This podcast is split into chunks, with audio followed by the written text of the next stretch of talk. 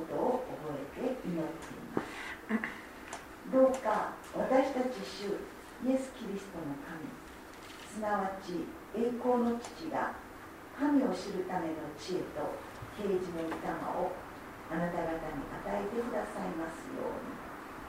またあなた方の心の目がはっきり見えるようになって神の召しによって与えられる望みがどのようなものか生徒の受け継ぐものがどのように栄光に富んだものなのかまた神の全能の力の働きによって私たち信じる者に働く神の優れた力がどのように偉大なものであるかをあなた方が知ることができますように。はい、ということで今日のタイトルは「知恵と芸術の Thank you.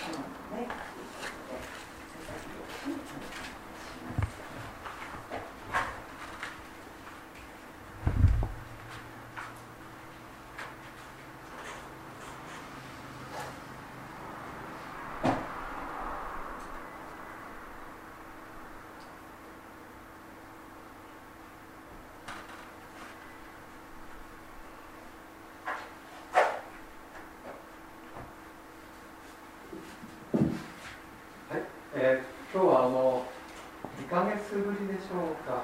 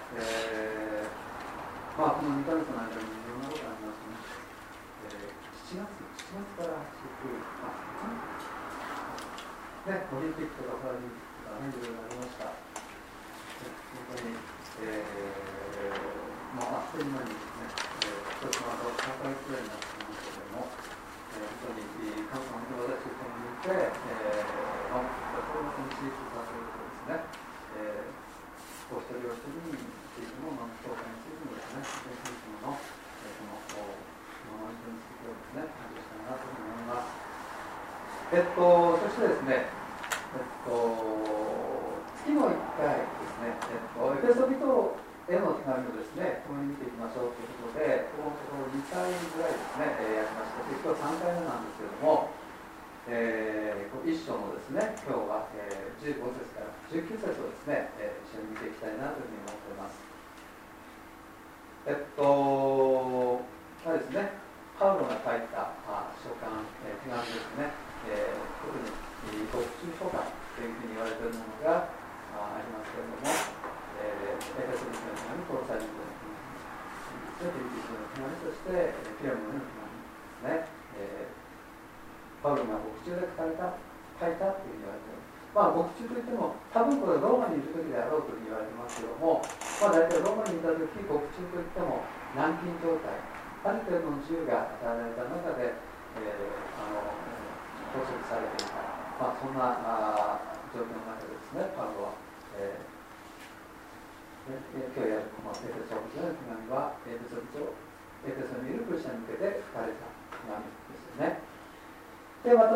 にはまたまたいろんなところに住んでいるクリスチャンにですね、え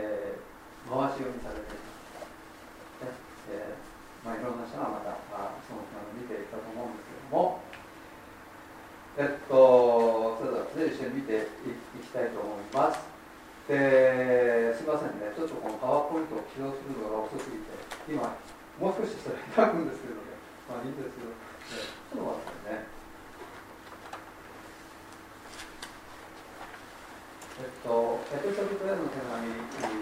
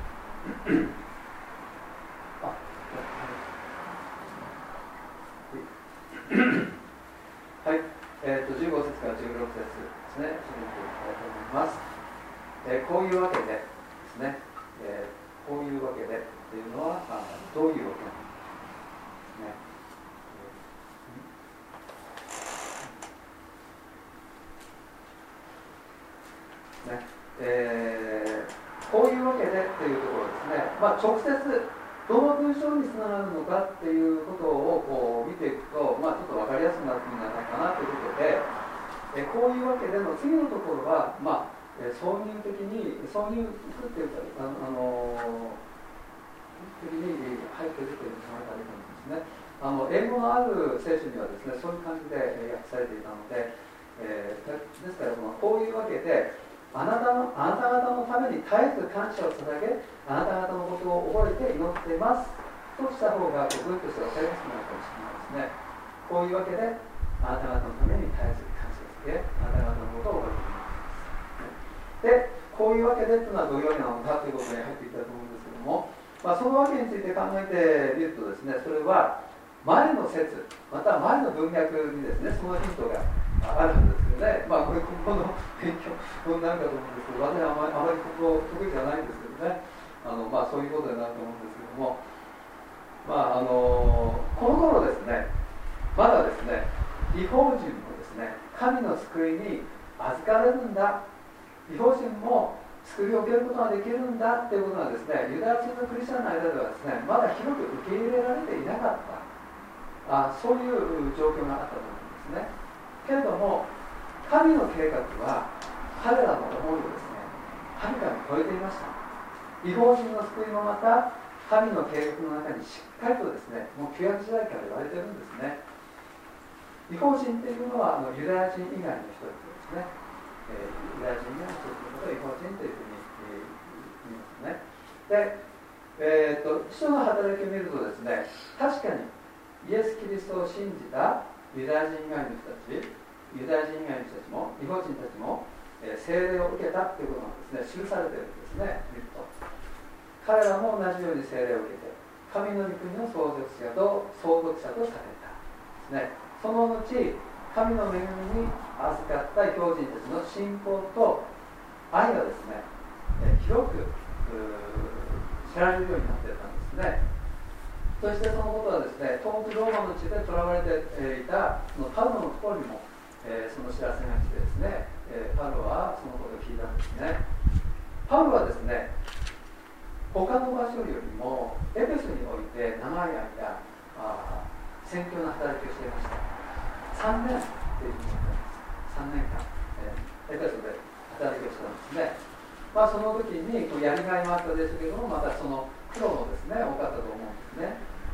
なぜならやっぱり日本人の国については当時まだ広く理解されていない。ね。えー、まああのペトロはですねユダヤ人に使わされている。パウロは違法人に使わされたあ人。というふうに言われてますけれどもあの、まあ、そのパウロはですねやはり違法人へのその、えー、宣教というのは周りからも理解されていないしまた実際やってみると大変なことがいっぱいあったかと思うんですよね。でなんですけどもしかしパウロはそのパウあのパウロのそのエピソードのロープは、まあ、豊かな実を結んでいたっていうことはですねパウロは知ることができたんですね。エペソに住む多くの日本人がイエス・キリストを信じてクリスチャンになりましたね。彼らは福音を聞いて信じて確かに約束の聖霊を受けた。そして彼らも神の御国を受け継ぐものとされた。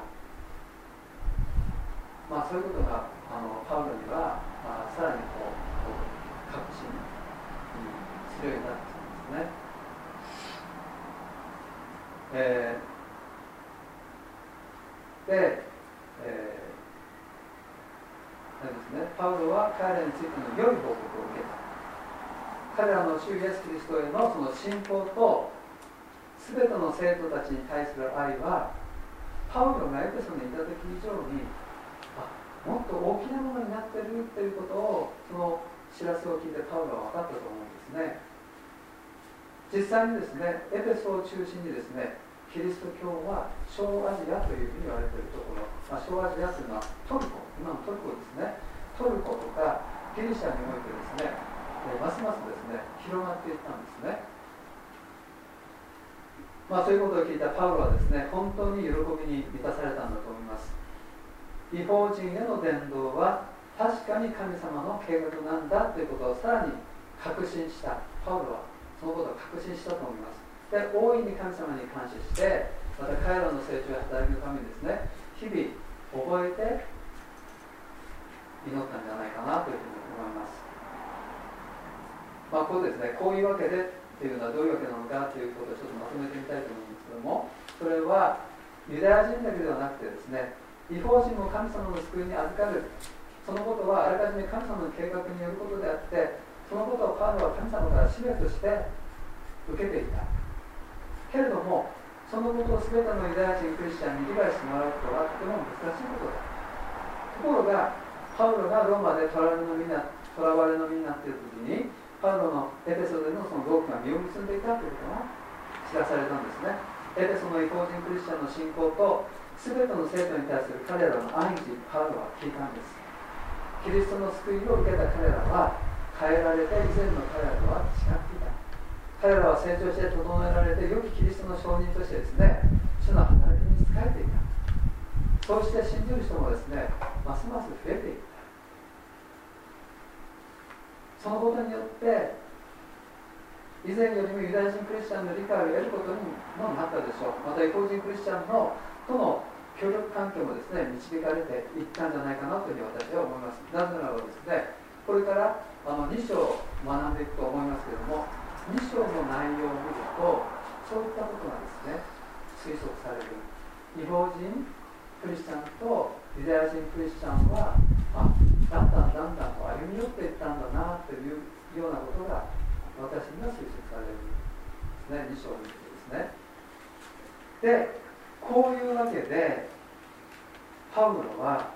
エペソのクリスチャンのために絶えず感謝を捧げさらに彼らのことを覚えて祈ったんだということですね。まあパウロが神様から受けていたそのビジョンですか？それが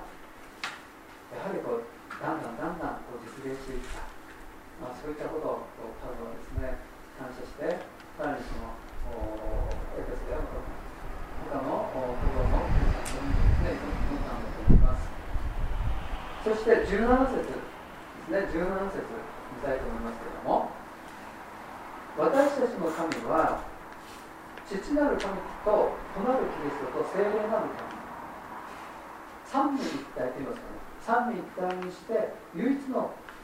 神であるということですね。なぜ私がこういうことを言うかというとこの17節見ると私たちの主イエス・キリストの神っていうふうに言ってるんですね。私たちの主イエス・キリストの神え主イエス・キリストは神じゃないの。私たちの主イエス・キリストの神ってことは主イエス・キリストは神じゃないの。まあこの表現によってもしかしたらそんなふうに思ってしまう。人がいるかもしれないでもこの表現によって主イエスキリストの神聖が主イエスキリストの神様であるということを否定されるわけじゃないんですね。主イエスキリストの神というのはすなわち栄光の父というふうに後後の方に書いてありますから父なる神を表している言葉であるというふうにね。言えると思います。その父なる神様が神を知るための知恵と啓示の御霊をエペスのクリスチャンに与えてくださいますようにっていうふうにですねパウロはお祈りしてるんですね、えー、知恵と啓示の御霊をエペソのクリスチャンに与えてくださいますようにそういうふうに祈ってますね。でもですね考えてみると何かおかしいなと思うんですね。というのはエペソのクリスチャンは主イエス・キリストを救い主として信じてクリスチャンになったんですからもう聖霊を受けてるんですなのにどうしてパウロは知恵と、えーですねえー、知恵と啓示の御霊を、えー、与えてくださいますようにというふうに思ったんでしょうね。ちょっと考えていきたいと思うんですけどあの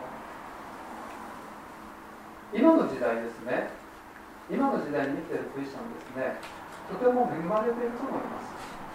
なぜなら私たちにはいつも聖書があるからですね。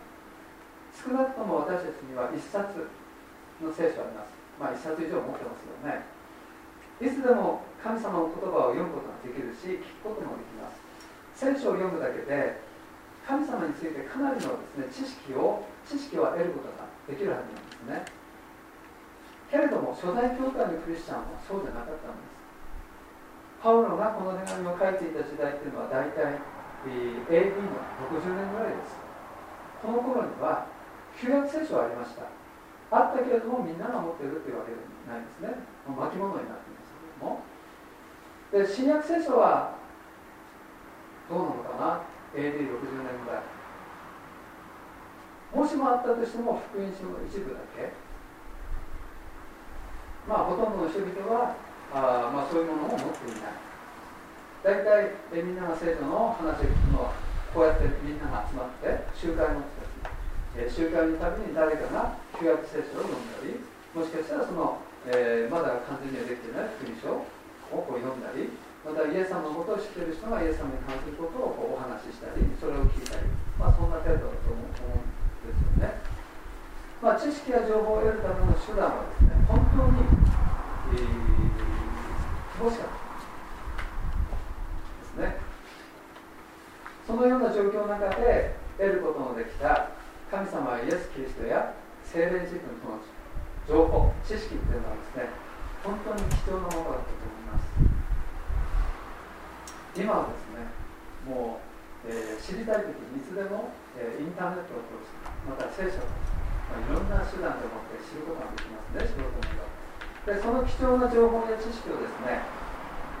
生かすために必要なのがですね神を知るための知恵と啓示なんだと思います。それらは聖霊の賜物です、えー、その神神様を知るための知恵と啓示っていうのは、えーまあ、知恵はウィズダムですね、えー、啓示はリベレーションですね。でそれそれは精霊の賜物ですよね。精霊によって受け取ることができるもの。で、まあ、知恵知恵っていうのはその知識とか情報を運用する能力用いる能力。で啓示っていうのは神様から受けた知識とか情報をきちんと理解して受け取るだと思うんですね。でそれは精霊の助けと導きがあって初めてできることであると思うんですね。たとえ聖書を読んで神様についてですね多くの知識や情報を知ったとしてもですねそれらを受けて運用する知恵と啓示御霊によって受けることができなければ結局それはですね信仰に結びつかないんですね。単なる知識で終わってしまうんですね。けれども私たちクリスチャンは聖霊を受けているのですから私たちはそのことができるんですその、えー、知恵と啓示によって、えー、その神様のことについて知るそして受け取ることができるんですね。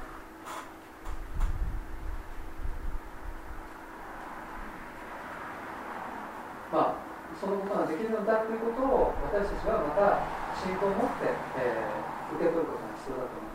で、パウロはですね、そのことを求めるように導くために、神を知るための知恵と啓示の御霊をあなた方に与えてくださいますようにというふうにここで祈っているんだと思います。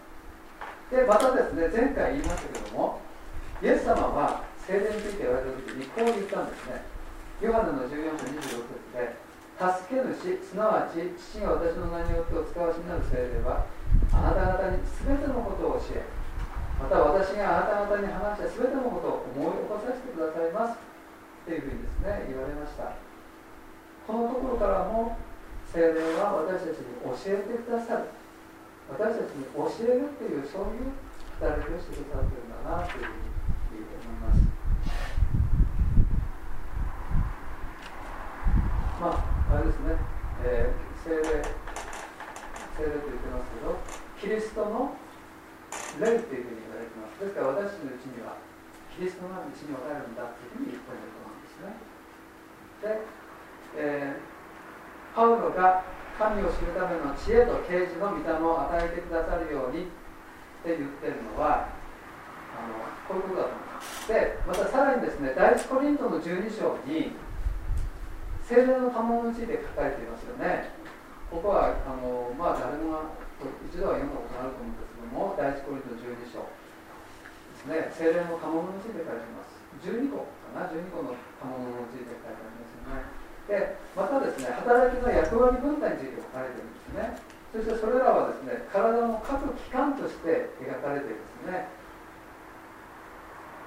しあの各信者あ信じてイエス様を信じている人お一人お一人に神様によって与えられた賜物っていうのがあります。で生まれつきですね与えられてる与えられているものもありますよね。また努力して、えー、与えられたものもありますよね。さらに精霊の賜物として与えられたものもあるんですね。私たちに。で私たちには最初から与えられている知識知恵。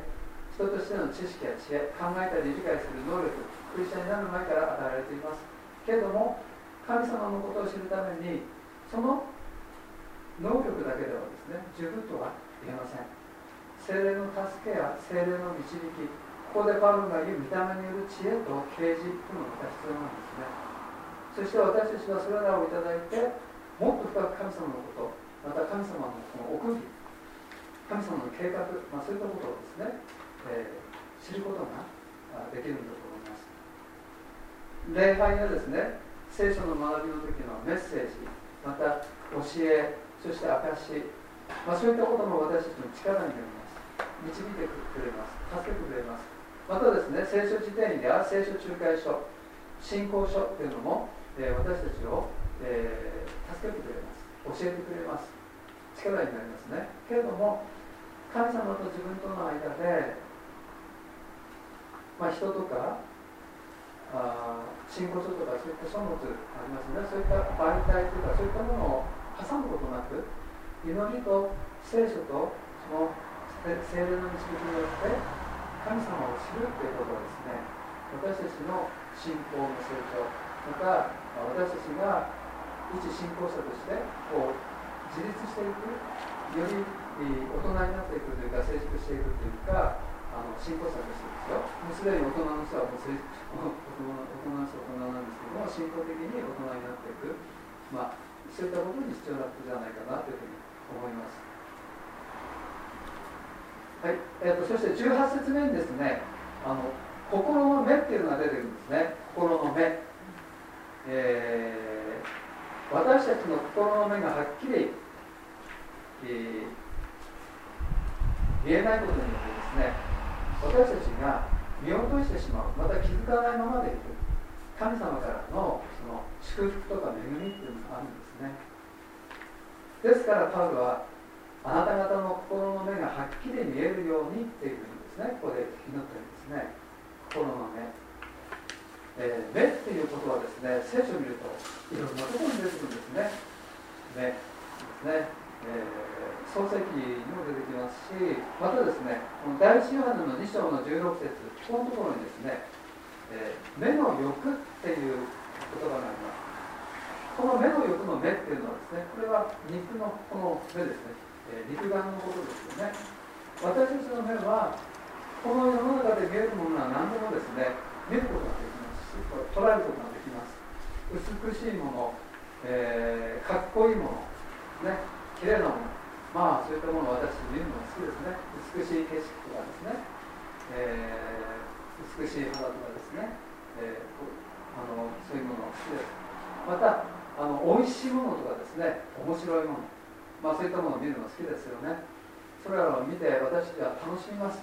また私たちは私たちが見るものの中から何か価値のあるものを見つけたりとかまたお金になるものを見つかり見つけたりとかまあ、そしてそれが欲しい欲しいなというふうに思いますしまた欲しいなと思ったらそれを手に入れたい。手に入れようとします。そうなるそうなるとですね私たちがこの肉の目で見るその世界というのは私たちの欲しいものをですねいっぱいになってきますね。そしてそれがいつの間にかこう、えー、自分でコントロールできないこう欲望になっていってしまったりすることになります。まあ、神様が良しとされるその境界線を越えてしまうとですね問題が生じたりします、まあ、このようにですね私たちは肉の目によってこいつの間にかこう自分ではこうコントロールできないようなそういう状態に陥ってしまうということがあるんですね。で私たちにはそのそういった肉の目もありまた他にも、えー、あります。さっき言ってた心の目。ね。心の目は一体何見るのかって言ったら心の目にはですね肉の目では見えないものを見る力があるんだと思いますね。肉の目は見えるものに対してその価値を見出します。でも心の目は見えないものに対してその価値をですね見出すことができるんだと思いますね。私たちがこの世界で見えるものにあまりにも大きな価値を見出してそしてそのことに心が奪われてしまうと目に見えなくてももっと価値のあるもっと大切なもの、まあ、そういったものを見失ってしまうということがあるかと思います。ですからパウロは祈ってるんですね。あなた方の心の目がはっきり見えるようになってというふうに祈ってるんですね。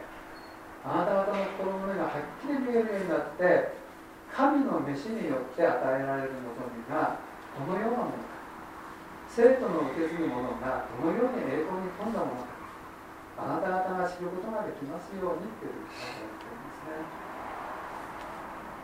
心の目には役割があります。それは神の飯によって与えられる望みがどのようなものか。生徒の受け継ぐものがどのように栄光に富んだものか。はっきり見ることができるようにしているものですね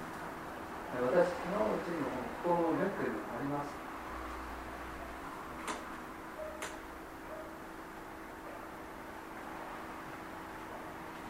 でもその心の目を妨げるものがあります。それが肉の目なんですね。まあ肉の目も役に立ちますよ。でもこう度を超えていくと妨げる、まあ、この世の中に見せている素晴らしいものに目が奪われて夢中にされてると目に見えないけれどももっと大切な価値のあるもの心の目が本当にその大切なものを捉えることができなくなってし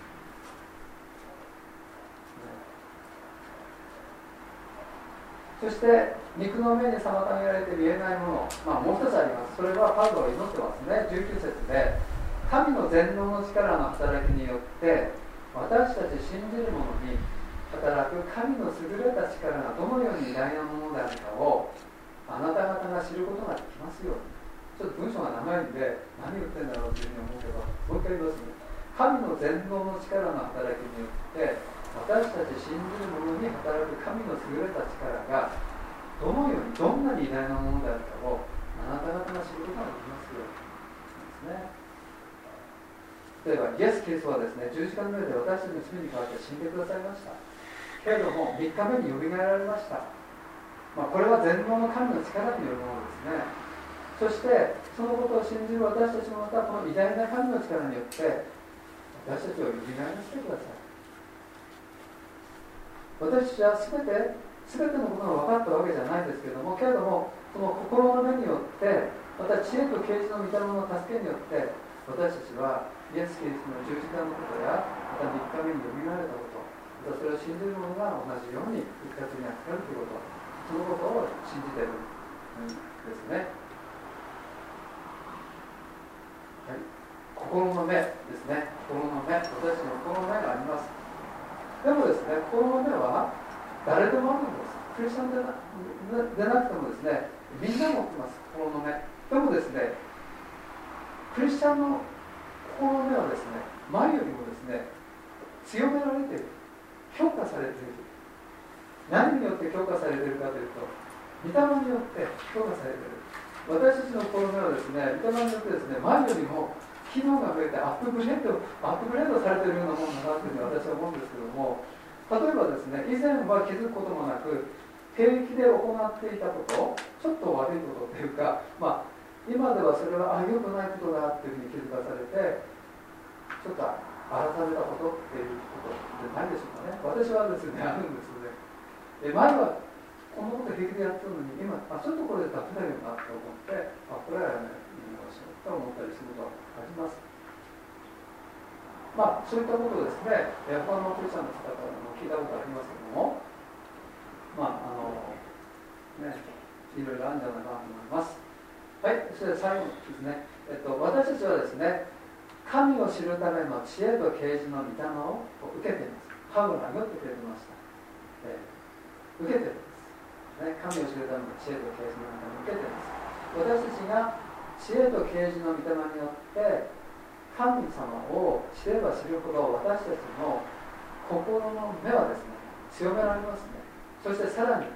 神様を知るようになりますしまた私たちの思いとか行動にも働いてくださって私たちは変えられていく。そのように思います。